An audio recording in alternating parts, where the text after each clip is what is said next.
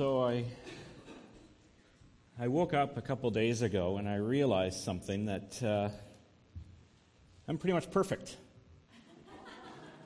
I don't really sin anymore, and uh, I've got the Holy Spirit in me, and, and God doesn't allow me to sin anymore. My purity is sealed for me so I can enter into heaven, and and since I'm perfect, I need to be able to find some other perfect Christians in a church somewhere so that we can have our perfect church together.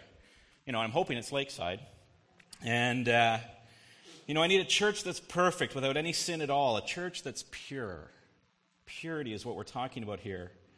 So a church that's pure would be a church without any quarreling. There wouldn't be any gossip at all. You know, there'd be no grumbling. Everybody would would tithe. They'd at least tithe. I mean, they'd give more than their tithe, but they'd at least tithe, right? You know, and they'd give even more in offering. And, and with no sin, everyone in the church would serve each other selflessly and, and just be giving all the time to each other. And there'd never be any complaining about the service that they have to do. And uh, every family would be perfect, right? Parents would never be angry with their kids, and the kids would all be obedient. And there'd be no problems in anybody's marriages. You know, just perfection all the time. There'd just be pure bliss at all times. There'd be, you know, certainly no immorality and, and certainly no addictions and no bitterness. Every area of our life, at work, at home, in entertainment, everything that we did, every moment of every day would be perfect. It would just be a pure church, and everything would be conducted in, in unity and purity. No broken relationships, no grudges. Every motive would be selfless and blameless and spotless and above reproach. That's the church I'm looking for. Can you can you help me? You know? Can you help me find that church? Because, you know, we're pure, right? Isn't that the whole point? And if only it were so. If only that was the reality. And the sad thing is, is that it almost does sound like a joke, right? For many people to come up and say that, that you're pure. And you would think, Paul, you are so arrogant to say something like that. And that's a bit of a clue to what we're going to talk about today. Because in our search for purity, arrogance is our biggest enemy. Pride, as you know, is the sin of Satan. And pride is a perpetuator of impurity. And my message today is actually quite simple. It really only has one point, that the beginning of purity is humility. And there's many things that we could talk about in terms of purity, lots of things. And and the uh, if, if humility is the beginning of purity, the end of purity is a passion for something greater than ourselves, which a lot of the verses this morning talked about. A passion for God, a passion for God's word, a passion for obedience. That's the end of purity. But the beginning of purity that I want to talk about today is humility. And one thing that I want to start with is a little bit of hope, because in the middle of the sermon, it's going to sound a little bit hopeless, and then at the end, we're going to come back to hope again. So I want to start with a little bit of hope, and uh, first from uh, a great pastor and uh, a guy who I look to as a sort of a mentor at a distance, John Piper. And this is a quote from John Piper. It says, "The Holy Spirit," he says, "The Holy Spirit is at work in believers. They are changing, but I've been a Christian since I was six, and I am sixty-three. I am not that optimistic about finishing without sin. I hope I'm not setting my sights too low. I just love grace more, a lot." So that makes me feel a little bit hopeful when a guy like John Piper says that. um, and I think what John Piper had in mind, and what John the disciple, Uh, his namesake, wrote in one of his final letters, is this, and this is from First John three, one to three. John writes, "See what kind of love the Father has given to us, that we should be called children of God, and so we are. The reason why the world does not know us is that it did not know him. Beloved, we are God's children now, and what we will be has not yet appeared. But what we know But we know that when he appears, we shall be like him, because we shall see him as he is. And everyone who thus hopes in him purifies himself as he is pure." And so in these letters, First John especially, John is talking about purity. And he begins First John three there with a very hopeful message, which is that we will be, what we will be has not yet appeared. And that's the hope that we begin with. Because, as you know, if you've read First John recently or you remember First John, it's one of the most perfectionist and imperfectionist books in the Bible at the same time. It says things like, anyone who knows the Father does not sin because he has the Father in him and he cannot sin. So you read that and you think, okay, uh, Christians can't sin at all. But then John also says, but when you do sin, know that he is faithful and just to forgive us, that we have an advocate. And so in John, we have this, in one letter, this incredible perfectionist and imperfectionist letter. But I like the fact that John explains what he's talking about here in that what we are is not what has yet appeared, and that it will not appear until we are revealed in Jesus. What we are is purer. We are declared pure. We're declared righteous. We're declared justified. We are holy. We are sanctified. We are children of God by grace through our faith and what John calls hope in Christ Jesus. But as Christians, we are also not yet what we will be. We are not pure. We are not perfect. We are not righteous. We are not holy. We are not sinless yet until we see Jesus. And so what I'm going to talk about today is this pursuit of purity, which clearly we need to pursue. God's desire for his church is that it be a pure church. God's desire for his people is that we be pure. And so the beginning of purity is humility, as you will see. And I'm just going to pray before we get into uh, Malachi. Father God, we give you thanks this day for your word. We thank you for the law and the prophets and what was written before us so that we could have instruction on how we are to live today. And Father, we thank you that you didn't end your story with us with the law and the prophets, but that you continued on to Jesus, who is the perfecter of our faith. So, Father, now as we look into your word, help us to understand your desire for our purity, our own despair at achieving it, and where you would have us begin to pursue it. We pray this in Jesus' name, amen. So the problem with purity for me, and maybe for most Christians, is that with this idea of perfection, with sinlessness, is that I know I should be pure, I know that I'm not pure, I don't feel pure, and I'm not sure where to become pure and to begin becoming pure. And so I'm looking now, and we're going to look at the book of Malachi and sort of skim through it. I love the prophet Malachi, or as my friend says, Malachi, the Italian prophet. Um, you didn't know there was an Italian prophet, did you? Um So in Malachi, we get the story of Israel, and, and, I, and as I prefaced it, I want you to keep in mind here that the job of the prophets essentially was to give really, really bad news, okay?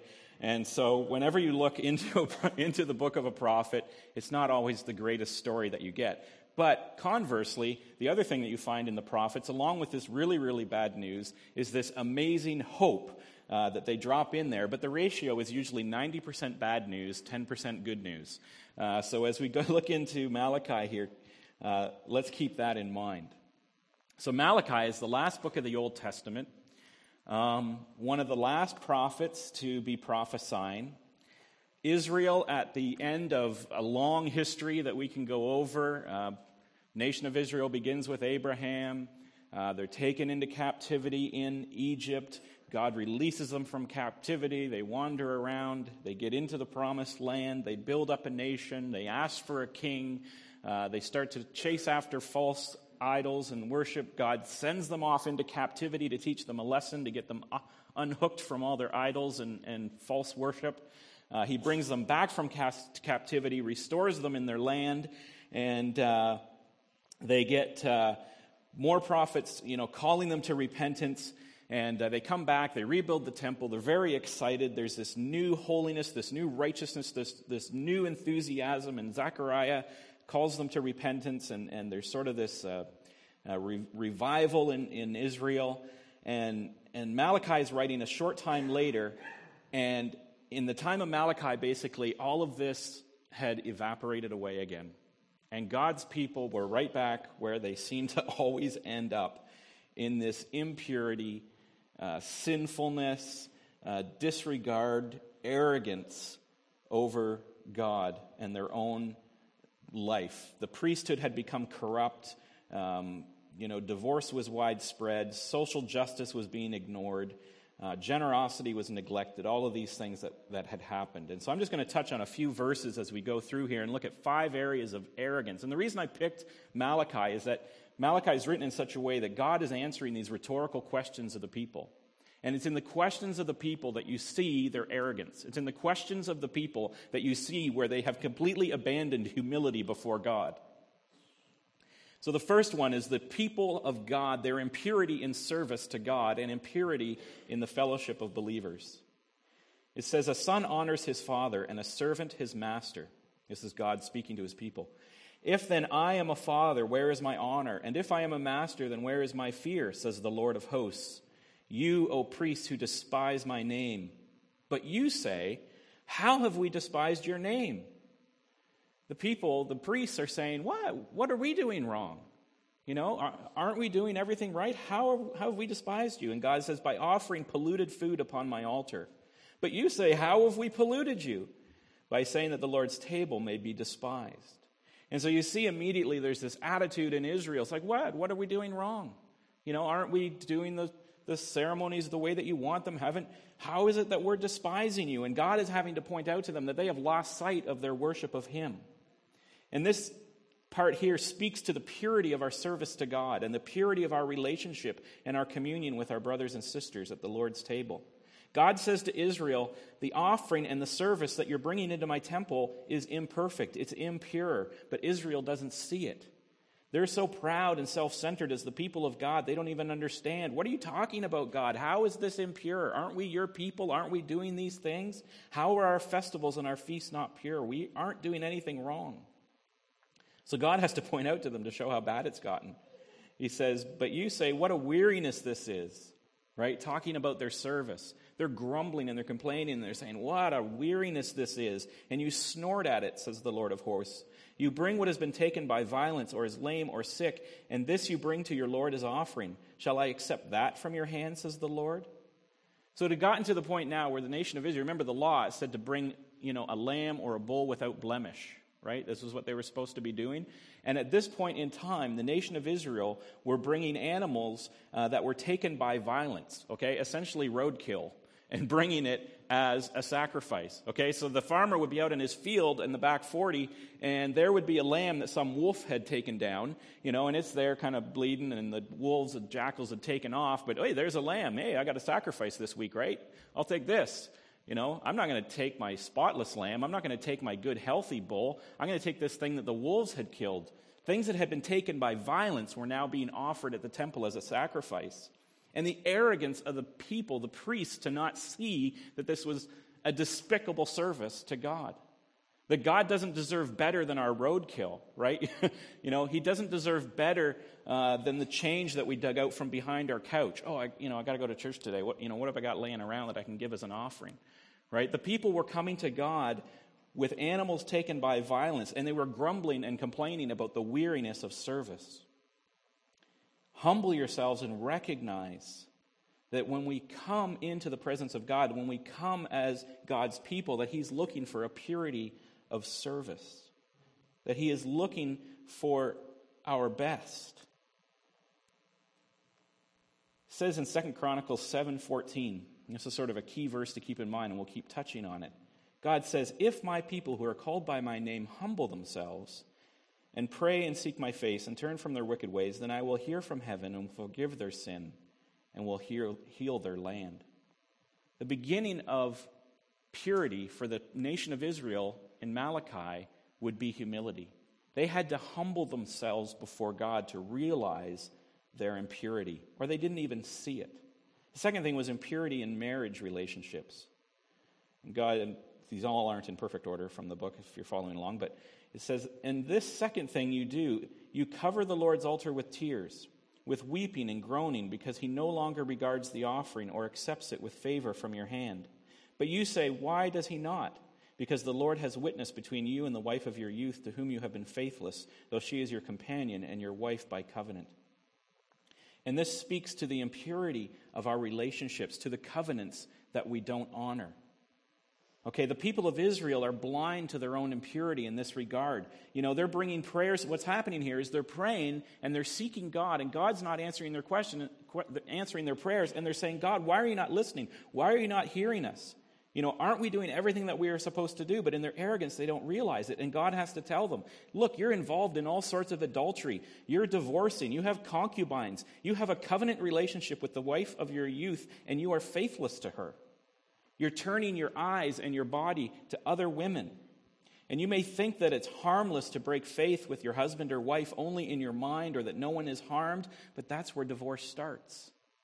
And so in the church, in God's people, this is the nation of Israel, God, the people that God put in the midst of the earth as a nation to be a testimony to purity to all the other nations around them, they're behaving exactly the same as everybody else.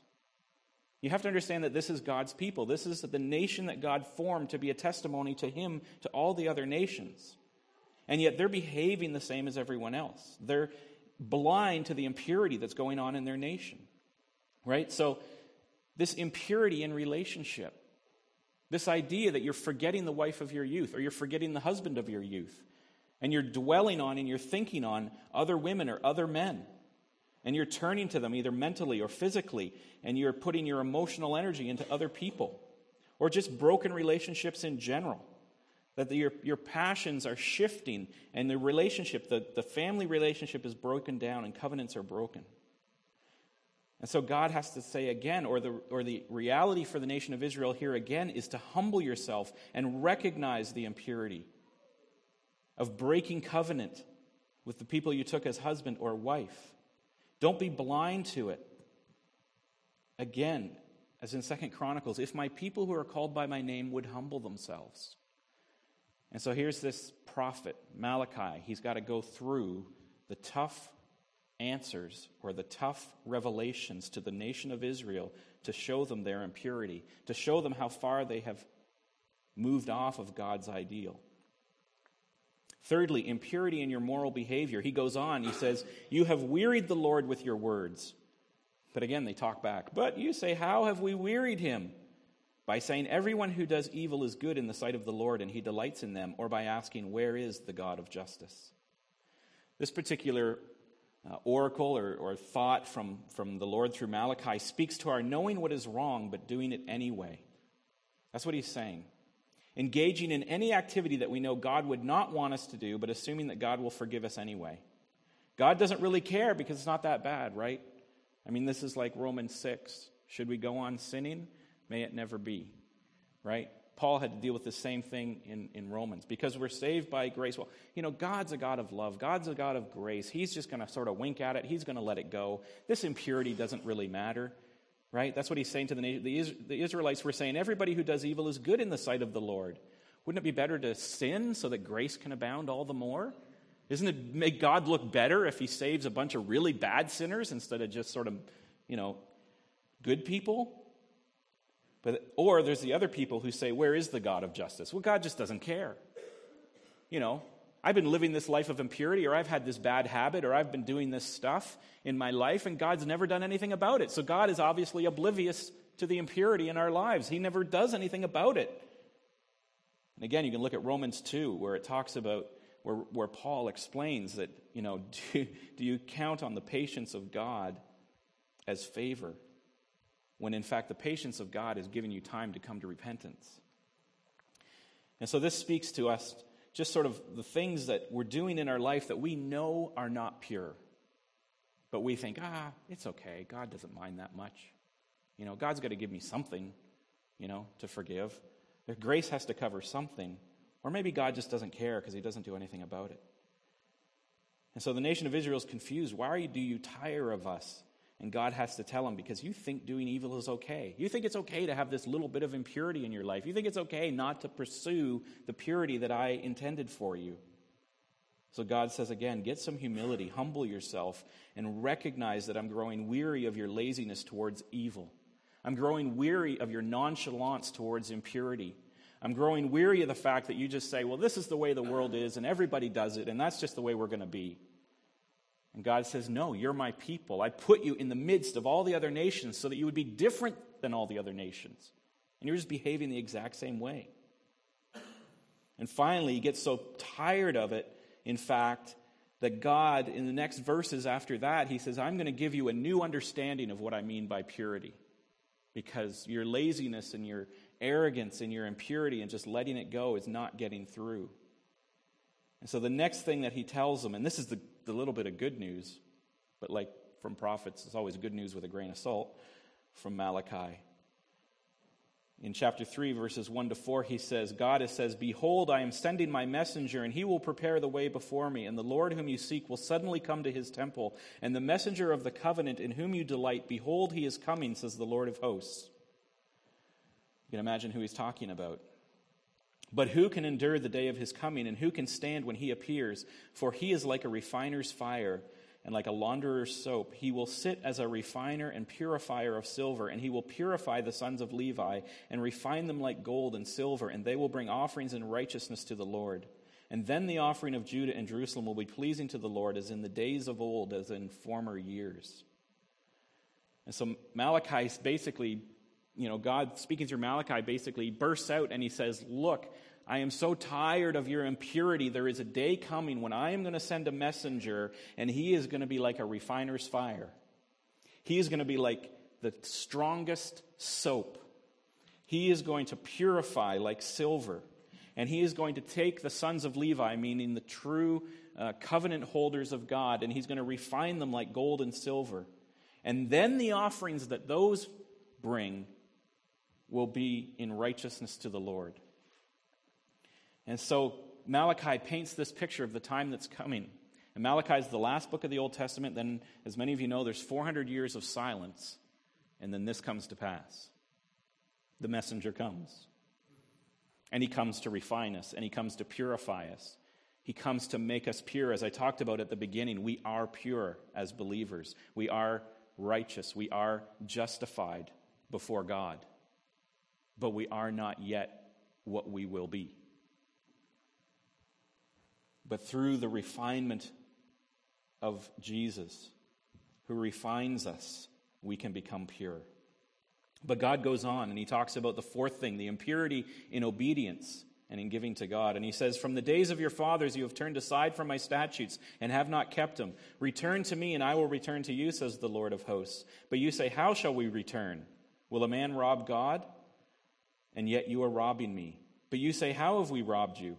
In your tithes and contributions, you are cursed with a curse, for you are robbing me, the whole nation of you. And so this speaks to our impurity and obedience to God. The previous one was knowing what we should do and not doing it, or continuing to do things that we shouldn't do. Sorry. And this one speaks to our impurity in obedience to God, knowing what we should do and not doing it. Right? He says, from the days of your fathers, you have turned aside from my statutes and have not kept them. The nation of Israel knew exactly what they should be doing, but they didn't do it. Not only were they doing stuff that they weren't supposed to be doing and just thinking God's going to let it go, but they also knew the things that they were supposed to be doing, and they weren't doing those. They were being disobedient. And Israel plays dumb again. What? How shall we return to you? Aren't we right here? Don't we go to the temple? Don't we offer sacrifices? Don't we go to church every Sunday? Aren't we here? And God has to spell it out for them. Yeah, but you're not keeping my commandments. You're not doing the things I asked you to do. You don't even tithe properly, let alone all the justice and mercy and generosity and forgiveness and the reconciliation and all the things that God asks for in the law, caring for widows and orphans and caring for strangers. You're not obeying the law. So God has to say, again, the nation of Israel has to realize they need to humble themselves and admit that you know the way you should be following God. You need to humble yourself and admit that you know that your life should be pointed and directed at God, and you should be following after God, but you're headed in the wrong way, and you're holding back from God what he's asked of you. And so again, if my people who are called by my name would humble themselves, God is saying, if we would just humble ourselves. The fifth and final thing that I'm going to talk about today is just impurity in knowledge or instruction. And this, this one's aimed at me especially, but aimed at all of us. And this is, in this part, Malachi chapter two, he's talking to the priests, and he's Malachi is, is basically explaining to the priests that they've given up giving proper instruction, that the priests are now uh, being partial in their instruction and choosing what to teach and not to teach, and that they're actually uh, taking bribes. They're getting paid to teach certain things.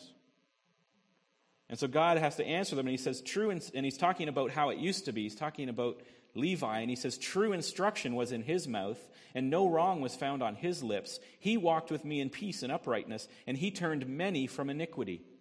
This is what God's expecting from the descendants of Levi.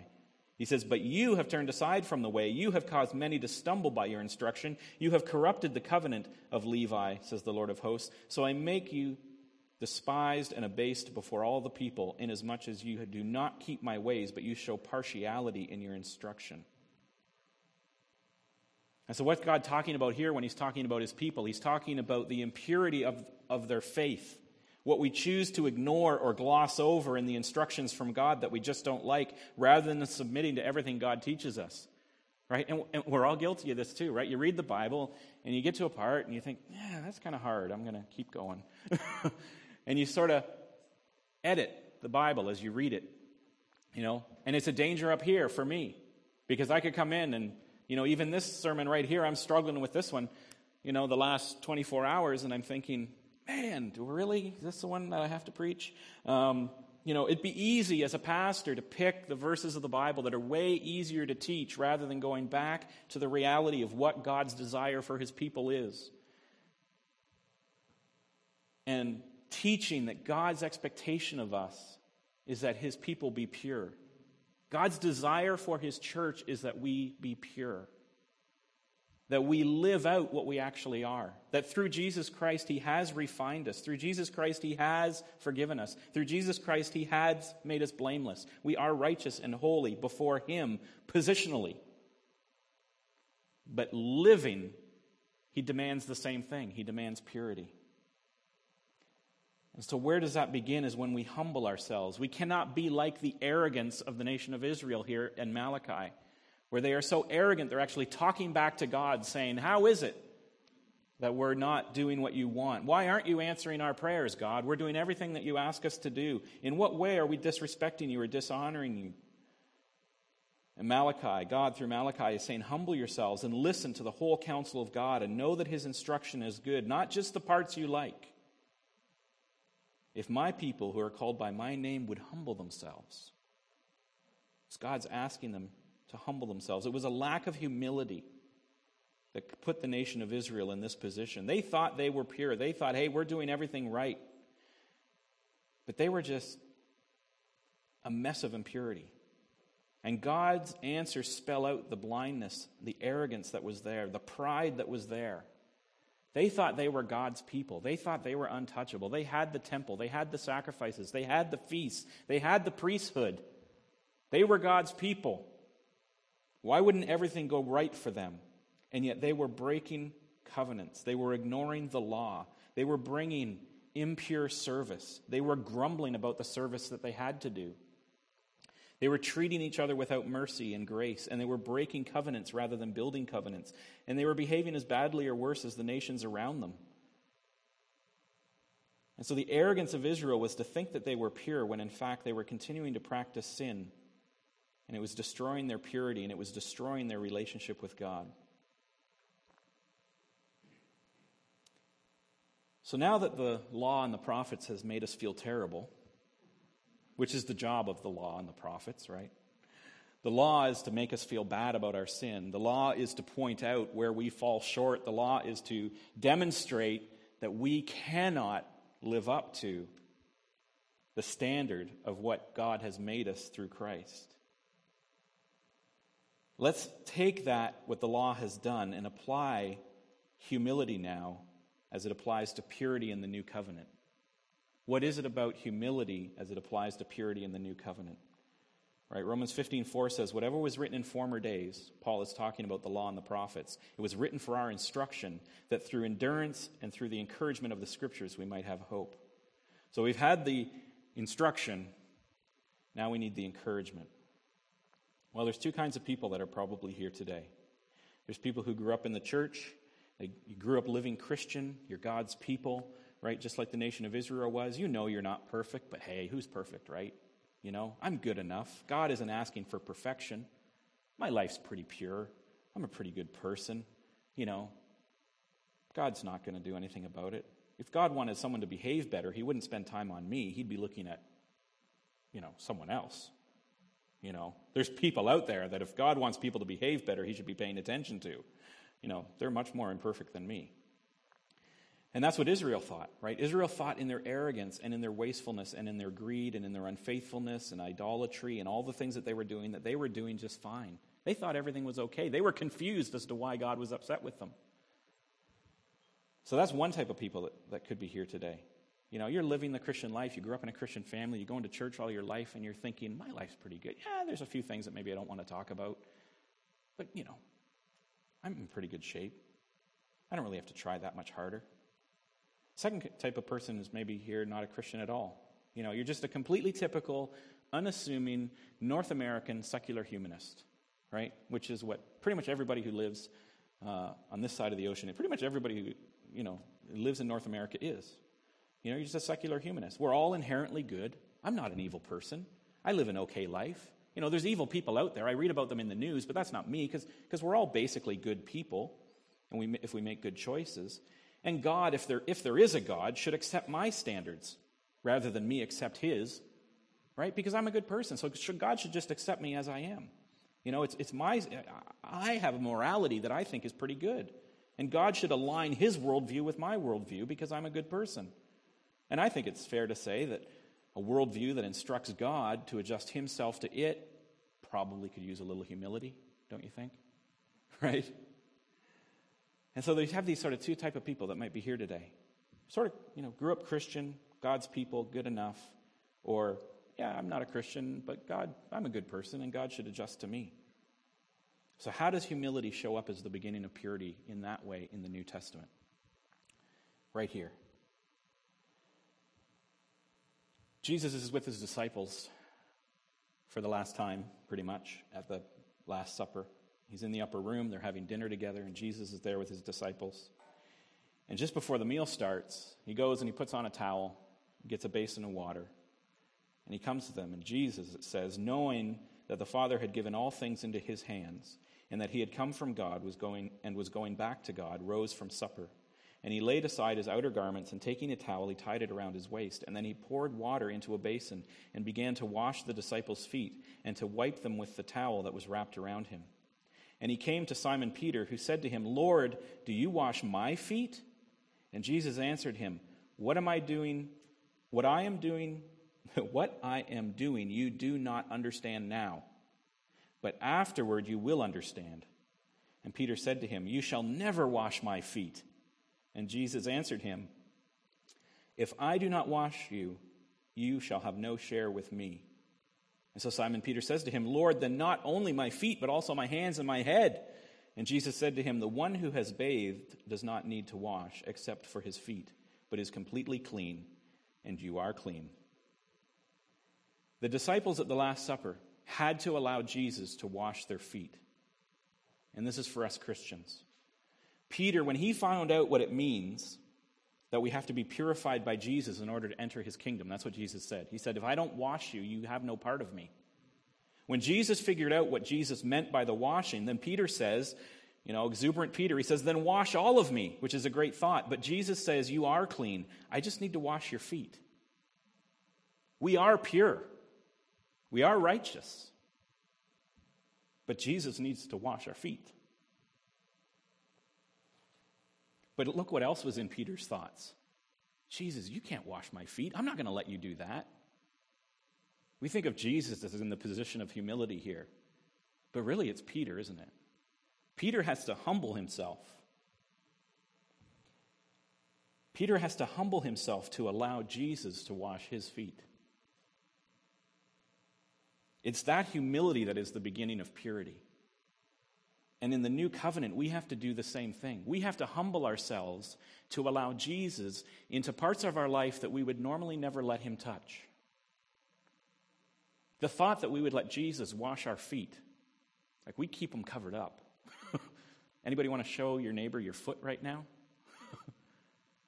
Feet are very personal, right? They're the part of us that we don't share. And Peter had to humble himself to the point that he would allow Jesus to touch him in a very personal way, to wash something that is not very pretty. Our feet are not what we brag about, but that's exactly the place we have to humble ourselves to let Jesus touch. Humility is the beginning of purity. Until we humble ourselves and allow Jesus to touch those parts of our life that we would rather he not notice, then we can never become pure. We can never begin to become pure.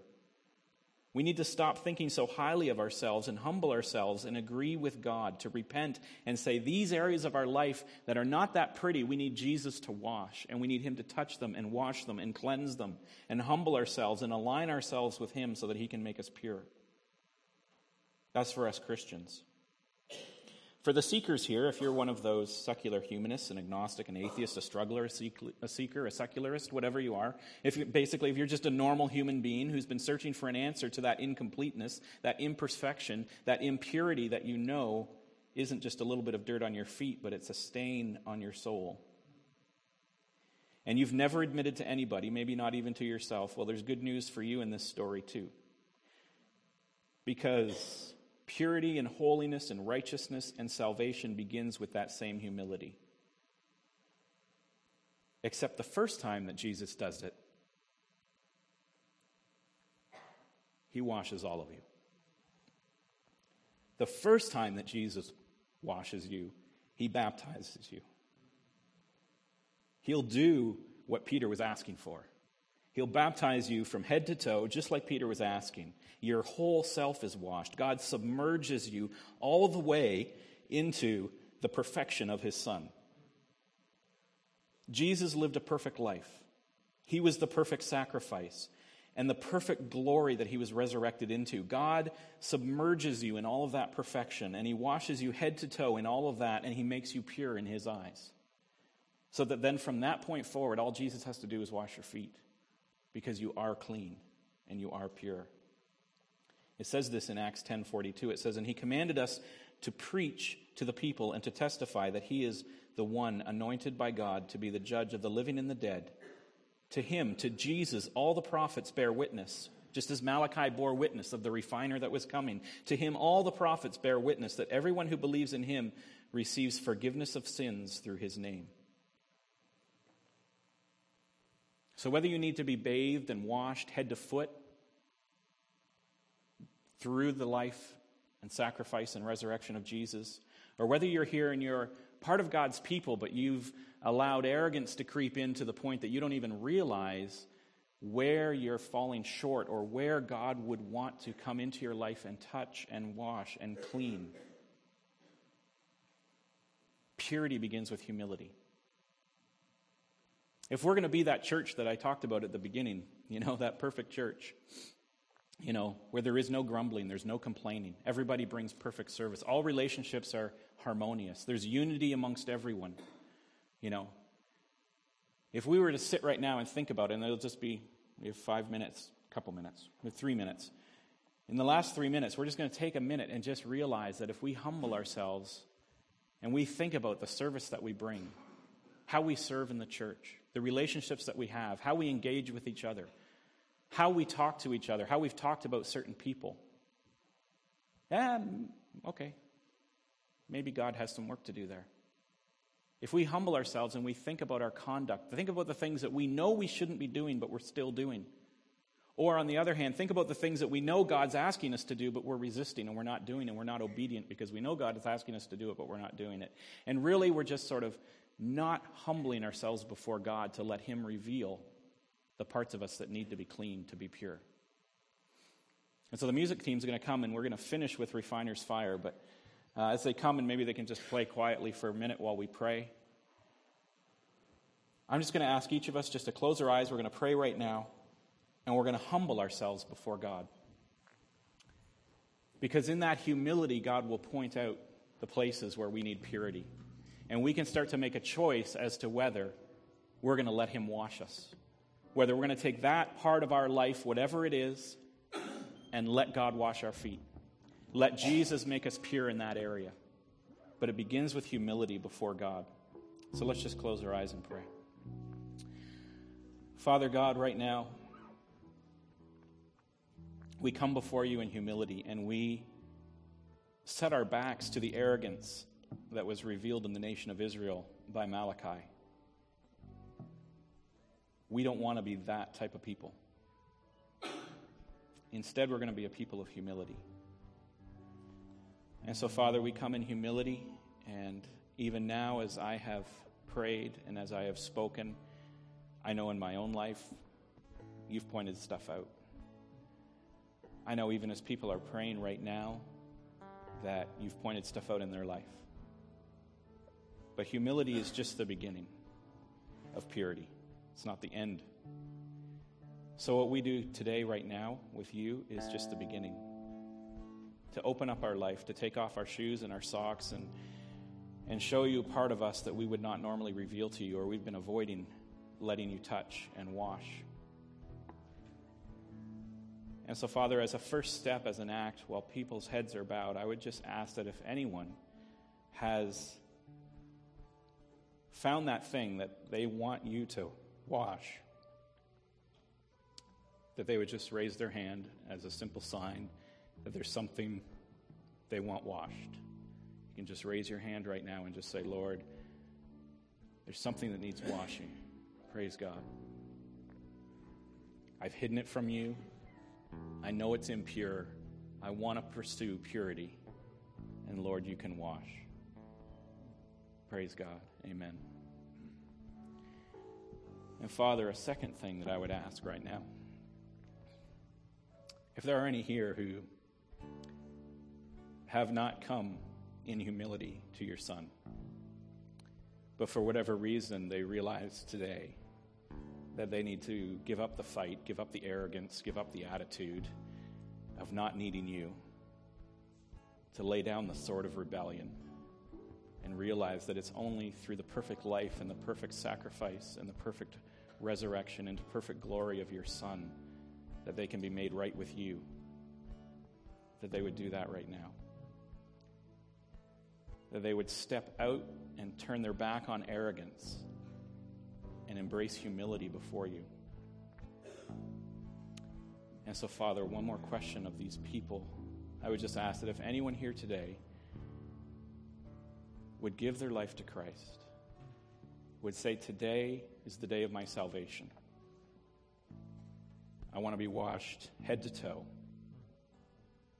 That they can just, while every head is bowed, they can just look up at me and make eye contact. And you look at me and I'll see you. And we'll welcome you to the family. It's that easy.